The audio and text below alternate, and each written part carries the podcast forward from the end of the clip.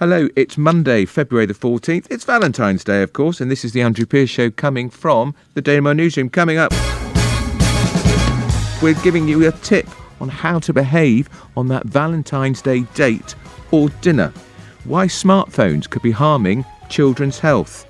Buses, the number of people using them has slumped. The government is about to withdraw a subsidy, which means there'll be even fewer buses on the road. But first, are we even closer to potential military conflict between Russia and the Ukraine. So, more than a dozen countries, including the UK and the United States, have urged their citizens to get out of Ukraine and quickly amid warnings of an imminent invasion. Russia is continuing to deny plans to invade despite massing more than 100,000 soldiers on Ukraine's borders and a reported 30,000 close to the Belarus Ukraine border. Russian TV has begun a propaganda campaign broadcasting unsubstantiated claims Ukraine has tortured and savagely killed thousands of civilians in the Donbass region. Is this the final step in justifying an invasion? Joining me now is Mary Dejevsky. Uh, she's a, a, a columnist on The Independent, a former foreign correspondent in Moscow, and a foreign affairs expert. Mary, does it, does it smell to you like war now? Well, I've been quite insistent right from the beginning that I very much doubted that there'd be a war. Um, and I stick to that because right. it seems to me that it is not in Russia's interest in the slightest. And that's because um, Ukraine would would fight hard, and and uh, and it could become a long, drawn out military conflict, or because of the, the threat of the sanctions, or is it a bit of both? no, I don't think it's anything to do with sanctions. I th- think Russia is actually quite resilient um, towards sanctions. Um, I think it looks at sanctions with a rather sort of air of resignation. Um, and if for Russia it's a contest between what it would regard as its own national security and Western sanctions, basically it's it, it's no contest. Um, national security is going to win every time. Um, but the reason I don't think Russia is going to go to war over Ukraine mm. is, as you say, partly because of the risk of getting bogged down in Ukraine and a very, very nasty war, because the likelihood is that Ukrainians would fight if there were a full scale invasion. Um, and I know it's said that you know Russia, if if, if Russia were to attack, um, say Kiev from the air or to surround Kiev, that it could do that quite quickly and it might subdue the country. Um, but I think Ukraine, as it currently is, um, Russia would find it a very um, very difficult place to subdue. Um, I also think you know Russia Russia knows about wars in in the winter. Yeah. Um, Russia knows about guerrilla wars because it lost one in Afghanistan mm. within living memory, and you know these are unpopular wars in Russia. So I you know th- for all those reasons, I think it would Russia would have to be very much afraid for its own national security if it was going to fight. And that's not an issue, is it? Because nobody think, even though uh, Putin doesn't like all the NATO troops that he says are too close to the Russian border, NATO is not an aggressor. It's a defensive organisation. It's not going to invade. It's not going to invade Russia any time. Does he have to be given, though, Mary? Does Putin need something, some form of concession or compromise from, from NATO or America, so he can look the Russian people in the eye and say, "I, I, I won. I saw the, I, I saw them off." Well, I think it's a great pity in a way that this this whole um, what's going on at the moment, this whole emergency, is being seen as winning or losing by right. either side. You know, yeah. we're looking at America talking about really facing down Russia. Yeah. Um, and saying, you know, we want we, we want to make Russia climb down, and it's going. And then you've got all sorts of analysts saying it's going to be really difficult for Russia to climb down. And I think it's just unfortunate that it's that, that, that it's being cast in those terms because in those terms, yes, Russia needs something to present, you know, not as a complete victory, but at least as a, you know, as, as some sort of concessional explanation yeah. as to why it might be, it might start to reduce those troops that it, that, that, that it's put on the border. So, do you think something like that will happen? Well, it's very interesting because you know these things it tends to change practically by the hour over the mm. last couple of weeks. And this morning there was, um, I think, the U- Ukraine's ambassador to the UK was on the radio, and he was talking about maybe Ukraine might consider um, giving some sort of undertaking not to join NATO, yeah. for the foreseeable future. In a way, this is something that Russia has been asking. Russia wants more than that, but you know, even a, a, a sort of holding a holding undertaking by Ukraine to that effect um, it might, in a way, satisfy both sides because the Western view is that there can be no Russian veto on um, NATO enlargement, that that has to be to do with the countries that want to join. But if you if that comes from Ukraine itself, then it's hard to see how there could how there could be objections from from the US or the UK or from from NATO. Mm. But the other interesting thing about what the you know, what, what the Ukrainian ambassador said this morning, you know, you don't know whether it was kite flying, whether it was a mistake, um, what what status um, what he what he said had.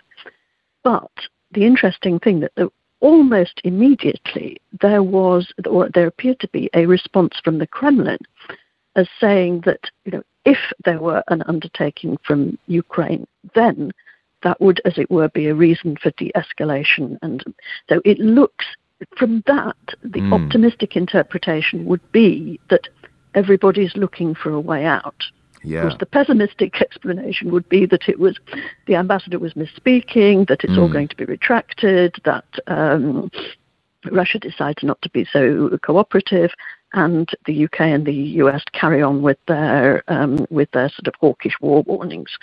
And just finally on hawkish war warnings, we, we know the Prime Minister is about to um, disappear again. He might even be on his way already. He's some, going somewhere in Eastern Europe.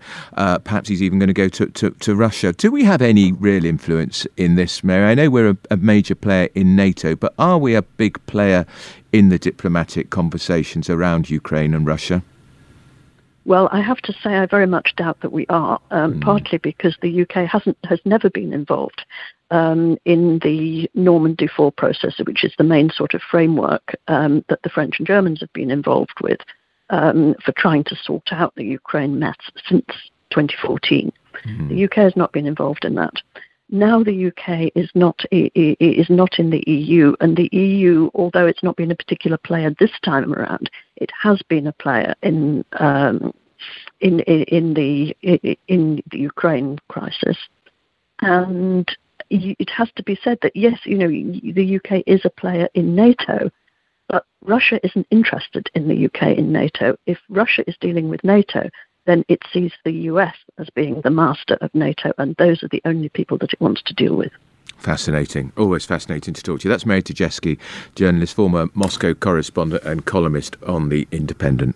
Visit mailplus.co.uk forward slash subscribe to get access to all our podcasts, videos, opinion pieces, and much more. If you want to get in touch, you can tweet us at mailplus or me at Tory Boy Pierce. If you want to get in touch, you can tweet us at mailplus or me at Tory Boy Pierce. So the bus recovery grant was introduced to help keep services running as passenger numbers plummeted during the pandemic. But now it's kind of come to an end, and people fear the result will be bus services across the country could be cut by almost a third without the emergency funding. Joining me to talk about this is Darren Rodwell, Councillor Darren Rodwell, who's transport spokesman at the Local Government Association, and he's also the leader of Barking and Dagenham Council. Councillor Rodwell, um, I get why bus use was down during the pandemic, but we are getting back to work now, or a lot, of lot more people seem to be back to work. But bus, but numbers still more than twenty percent down on the pandemic. That's right. Actually, they're twenty six percent down. So are that's a, a, quarter. Yeah. yeah. So in that respect, it shows that people are still not sure about public transport and how to interact with that.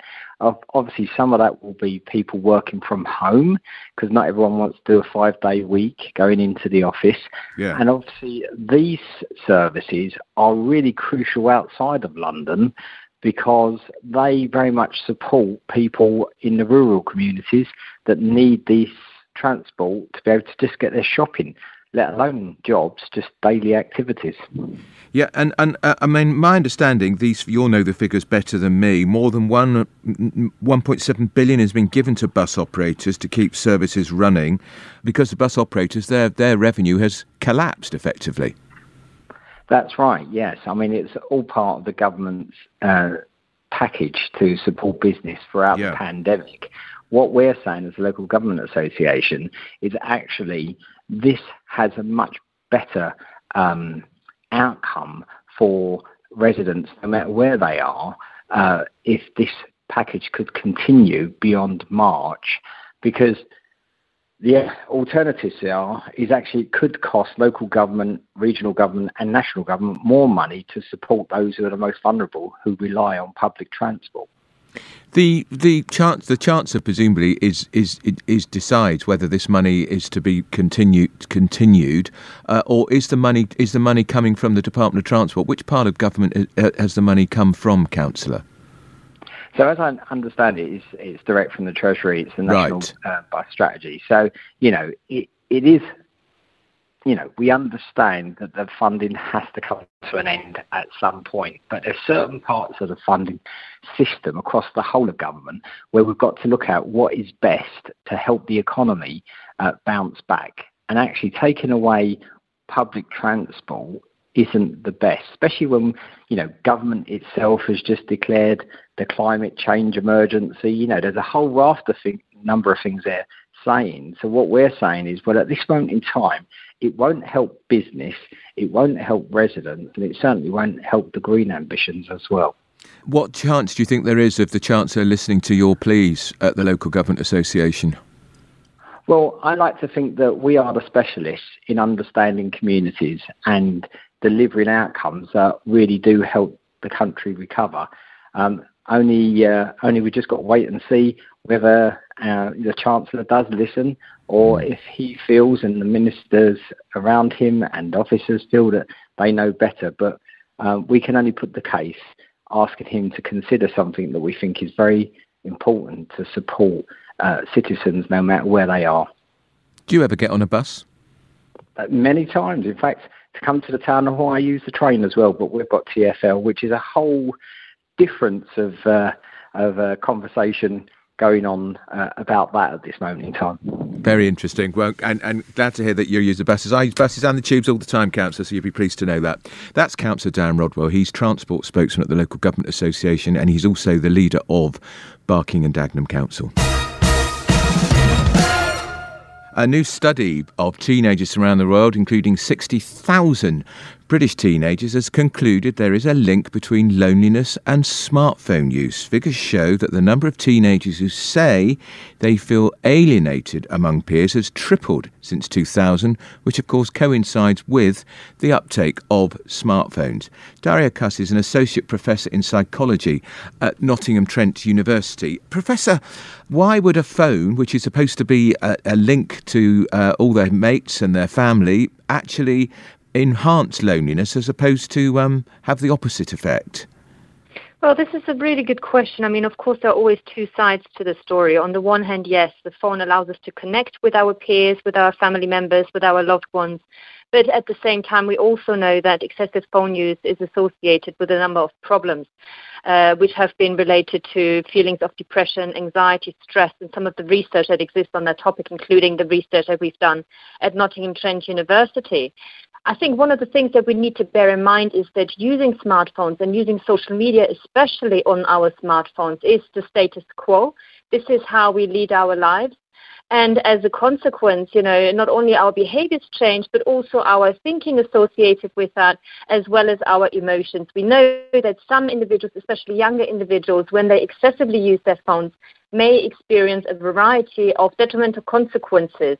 Um, and therefore, we need to really, really realize that actually phone use for a small number of excessive users may be problematic.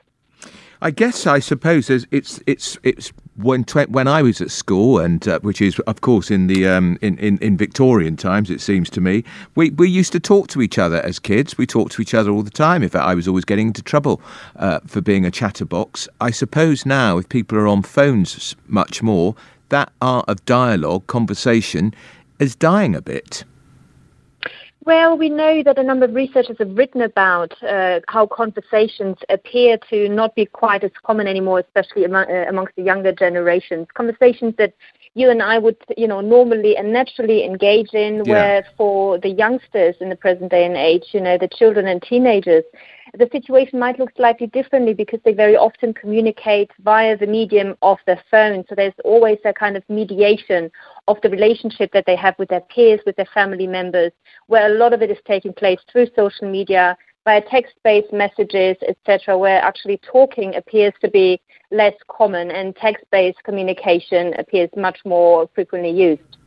Uh, and how serious is, is this problem of loneliness for some of these teenagers, Professor? I mean, are they going to have to, uh, are some of them ha- having to get counselling, therapy, or not? Well, there is indeed a small number of individuals who have significant problems as a consequence of using technology, their smartphones, which may result in uh, feelings of loneliness as well. And of course, this has been significantly exacerbated with the pandemic, where yeah. uh, you know social media actually have functioned as a lifeline for a lot of those teenagers who then finally still were able to connect with their environment. So we really need to bear in mind that yes, although for a small minority of excessive users, you know, it, smartphone use may indeed um, be associated with a number of psychological problems. We have also seen, especially over the last two years, how beneficial smartphone and social media use has become, where it still offered a possibility to be connected, a possibility to have almost like a lifeline to the world and to the social world. Uh, and it's quite these figures are quite significant because I'm just looking at the research. Loneliness measured was measured as unchanged between 2000 and 2003 at 10 percent, but by 2018 it's up at 33 percent. I mean that's a huge increase. That is certainly a very big increase, but you have to bear in mind other factors that may have not been measured with that particular research. So, you know, a lot of um, the issues that appear in research are uh, correlational issues where there is uh, an association that is found between, for example, uh, increased smartphone use and increased feelings of depression, loneliness, anxiety, etc. There may be a number of confounding factors that also contribute to that relationship, and this is something that we need to bear in mind. Those confounding factors are factors that have not been measured in that research and that may significantly impact the results. So this is always something that you know is really important to consider when thinking about those associations in those variables. And just finally on that, the, I see the increase in, for, in loneliness is higher amongst girls than boys. Is there do you, any significance in that, Professor? Um, and as to why perhaps girls more than boys? Well, we know that girls are more likely to use social media uh, and also more likely to use their smartphones. Our research here at Nottingham Trent University has showed that girls are more likely to use their smartphones and social media in a problematic way as well. And some of the reasons for that may be increased loneliness, experiences of loneliness. Then, of course, you find the issues of body image problems as a consequence of using some of the very popular visual, uh, visual social media sites as well. So when we're thinking about, uh, you know, the kind of communicative media that we can use, smartphones, social media, then we know that for girls there may be potentially more problematic than for boys. Fascinating stuff. That's Daria Kuss, who's, an associate prof- who's the Associate Professor in Psychology at Nottingham Trent University, talking about that study involving 60,000 British teenagers. Thanks so much for joining us. That part of the podcast where we talk sport, and who better to talk sport with than Deputy Sports Editor Tim Nichols. Uh, so, this Russian skater, Tim, going big, to be skating after all at the Winter Olympics. Big story, she is. So, as you know, she uh, she won gold in the team event last week. Mm. Uh, she managed to pull off a quadruple jump, which I'm sure you're familiar with, Andrew. Yeah, yeah, yeah. Uh, four revolutions in the air, landed on one foot. Very rarely done, very rarely pulled off. Fantastic, mm. really wonderful to watch she's failed a drugs test. Right. Uh, and the Court of Arbitration for Sport, which is the highest court yeah. in sport, has ruled that due to exceptional circumstances, she can continue to compete at the Winter Olympics. Staggering. Which obviously has uh, upset a few people. Of course. Uh, should take the medal off her. Well, they should probably if she is guilty of it, which, you know, unless the B sample proves to be yeah. uh, negative, then mm. that would appear to be the case. Now, know, she, they've they've argued that she shouldn't be provisionally suspend, suspended despite failing this drugs test. because of her age that's oh, come into it, which is ridiculous. seems uh, a, a, fairly uh, hollow argument. You're a and drugs also, cheat. You're a drugs cheat, well, whatever age. Well, that's the argument that all that her sort of detractors are. Yeah. a lot of people are saying. Uh, she tested uh, positive on the 25th mm. of December. Mm. Results weren't re- revealed until the 8th of February. Quite why we had to wait that long, yeah, yeah. we don't know. The World Anti Doping Agency are very disappointed, as you mm. can imagine. Mm. Now, we're also in this ridiculous situation where Russia have been banned for the last three Olympic Games mm. now. This is the second Winter Olympics, as well as Tokyo yeah. last year. And yet, Russian athletes are still turning up at these uh, at the Olympics, which again so doesn't seem makes quite a joke of it all, doesn't well, it, it, really? I'm afraid it does. And, you know, there are 212 Russian athletes competing in Beijing, and the first positive drugs test is Russian. Is, is, a Russian. And the reason they're banned is because of the drugs cheating. Well, it's state-sponsored doping in Russia. And what do they call themselves, the Russian team? They, they are competing under the Russian Olympic Committee flag.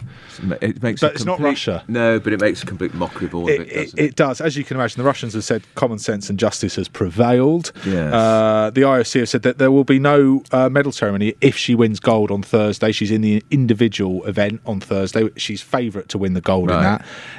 Uh, you know, you got to feel for the, her competitors, people yeah. are facing her. Yeah. You're in this impossible situation. But I, I, do think one important thing to say, Andrew, is she is 15. Yeah. It, this, this, isn't. We're not talking uh, Ben Johnson or no. you know back in '88. Yeah, yeah. This is a child. Yeah. You know, questions have got to be asked of her coaches, trainer, all, tra- all yeah. of those people yeah. who have, yeah. you know, this is child abuse essentially, and, and, they're claiming she doesn't need drugs. She's so brilliant. If I tell you that 46 Olympic medals have been stripped from the Russians over the years, that's that's four times as many as any other country, which is why they are banned from the Olympics. except they're there. Uh, so it, it's an incredible situation. Yeah, she's an incredibly talented athlete, uh, but she tested positive. Amazing. Story. Therefore, she should be absolutely banned. That that's the bottom line. So it's an incredible story. You know, Thursday's event's going to be fascinating mm. to watch, mm. and obviously this one will run and run. And it certainly will. You know, it's the Winter Olympics. It's the biggest sports event if it, if you're into your winter sports, and it's been completely overshadowed by this. Right now, we're also going to be talking Champions League. It's back. The Champions League is back. Uh, I've missed it so much. I'm sure you have. We're in the knockout stages. This right. is where it really gets interesting. Okay. okay. And this is the year. I'm telling you now. Manchester City are going to win the Champions League this year. Right. Best team. Chelsea won it last year. Chelsea beat Manchester City in the final last year. Fine even though City finished way clear of yeah, Chelsea yeah. in the Premier League, they're way clear of Chelsea and Liverpool in the Premier League yeah. again this season. Yeah, This is Pep Guardiola's sixth season right. at Manchester City. Yeah. I think this is the season they're going to do it. They're up against Sporting Lisbon, Cristiano Ronaldo's first club. They play them tomorrow. They'll beat them. Uh, but the question is, can they go all the way? Can they finally go all the way after all the huge investment from Abu Dhabi yeah. since the takeover in 2008? They've been in the Champions League since 2011, every season getting closer and closer. Last season, got to the final, 1 yeah. 0 defeat against Chelsea. Only City can stop themselves this year. They are hot favourites to win it, and I think they will. I'll be glued to every game. I'm sure you will, Andrew. That is the fabulous Tim Nichols, who is our Deputy Sports Editor. Thanks for joining us. So it's Valentine's Day. We think red roses, don't we? We think chocolates, wine, champagne. What else should we be thinking about? What about what you do at dinner? Hayley Quinn is a dating expert and she's also an accomplished public speaker whose TEDx talk has been viewed two million times. Her talks cover relationships, dating, self confidence, and she runs courses and workshops to help make dating fun and confidence boosting. So, Hayley, it's Valentine's Day. If I take my partner for dinner tonight, what should I do? How should I behave? Any tips? Well, I, Absolutely. Well, I think there's a bit of a difference there, isn't it? If it's somebody who's your, your long term partner, in which case I'm sure any novelty of leaving the house will be very much welcome, or whether it's actually on a first date, which I think would cause a lot of people plenty of anxiety. Sure. Um, especially as we've been reading in these stats lately from Friday that apparently 30% of single Brits feel like they've forgotten how to read the signs and essentially what to do on a date after sort of two years of having to conduct their dating life on Zoom. Well, yeah, I was going to say because of the last couple of years, people have been like people meet on websites. They've been talking on Zoom. Just let's hypothesize this is a first date on val- tonight, Valentine's night. Um, what should you do in the man's role? Let's take the man's role here. Should I arrive with flowers, chocolates, or, or is that too much on a first date? If we're going I would say it's too much too, too much on a first date. I think actually a first date a good good a good way to look at this is to think about how we can reduce the pressure both for yourself and for the other person because a first date it's an opportunity to get to know someone. It's hopefully an opportunity to have fun. but it's very hard to tell ahead of time whether there's going to be that compatibility there to want to see someone again. So, with that in mind, you probably don't want to overextend yourself too much. So, think about keeping the date to that sweet spot of a couple of hours long rather than five hours. Try to do something that's slightly more informal. So, if you're going for dinner, maybe try for cocktails, dessert, appetizers instead of a you know a, a committing to a three course meal. Think about stuff like travel time. You know, if you end up traveling way out of your way for a first date and there's no connection, again, that's going to feel a little bit more annoying than if you did something that was slightly easier for you to get to. So think about what's going to be easy for you, what's going to be fun, that so that even if it is just that one time you meet someone, you're going to still walk away from it feeling like it was a positive experience. What of the, what of the bill again? Now, um, in the in the, these days of equality, should we be go? Would you be suggesting people go Dutch, or that uh, one or other offers to pay for all of it? Well, I think the bill, as much as I would love there to be a rule around this, I think splitting the bill really does come down to personal preference. There's going to be some people who like to take the lead and pay the bill, some people who like to be treated, and other people who love to split. And I think whether you and your date are on roughly the same page around this is probably a pretty good indicator of compatibility. That being said, I do think if you are the person who selects the date venue, so maybe this is more traditionally the male role, sometimes there can be more of an expectation for you to pay. So choosing a date venue again that doesn't overextend you financially as well is usually smart. Right. Now, there's all sorts of other th- problems, aren't there? What do you do at the end of the first date if it's gone well? Do you try and steal a kiss or is that verboten? no, I think it, I think it's perfectly right to have a, first, a kiss on a first date. However, I would probably not wait for the very last second. I know it can feel like that's the right time to do things, but honestly, I think most first dates usually end up on a mode of public transport or hailing a cab. Either way, it's usually not conducive to, to having a kiss. So if the, you feel the kiss is on the cards, try and communicate that on slightly earlier in the date. It might be easier actually to have a quick kiss at the bar or in the restaurant than um, outside, you know, trying to hail a cab. And again, because we're in 2022, we're probably not going to just lunge in and go for the kiss, particularly after COVID. Any kind of physical touch, we just want to communicate around that. And that doesn't have to be terribly awkward. You could say, you know, I'd really like to kiss you now. And see what the other person responds. And in fact, yeah. said in a way that's assertive, it can be really attractive and you've got the consent issue out of the way. And how do we know about a second date? If maybe we haven't even got that the, there's no kiss happens. Would we have naturally, do you think, picked up whether there's going to be a second date, whether they seem keen or not? Because some people might feel humiliated if they say, Can I see you again? And the person says, I don't think so. It would be awful. yeah. Yeah, I probably wouldn't phrase it. I think the trick there is not to phrase it as a question. I'd phrase right. it instead as a statement of what you'd right. like to happen. So I would say, if you say, you know, I've had a really great time, oh, I've had, I've had, it's been good finally meeting you. Let's do this again sometime. So it leaves it more open ended. Um, and then also, you know, there's many a date has first date has happened where people have felt like it's gone really well, but have never met one another again. So remember a couple of things. Whether someone sees you again, that isn't necessarily a reflection of how attractive or how interesting you are. That could actually come down a lot to what's going on in their life at the moment and how ready and open they are to this whole dating thing. Secondly, instead of seeing a date as, you know, it's almost like an exam that you have to pass and the other person can reject you, really stay focused on what, you know, whether you're feeling that connection. Do you like them? Do you feel the conversation is flowing?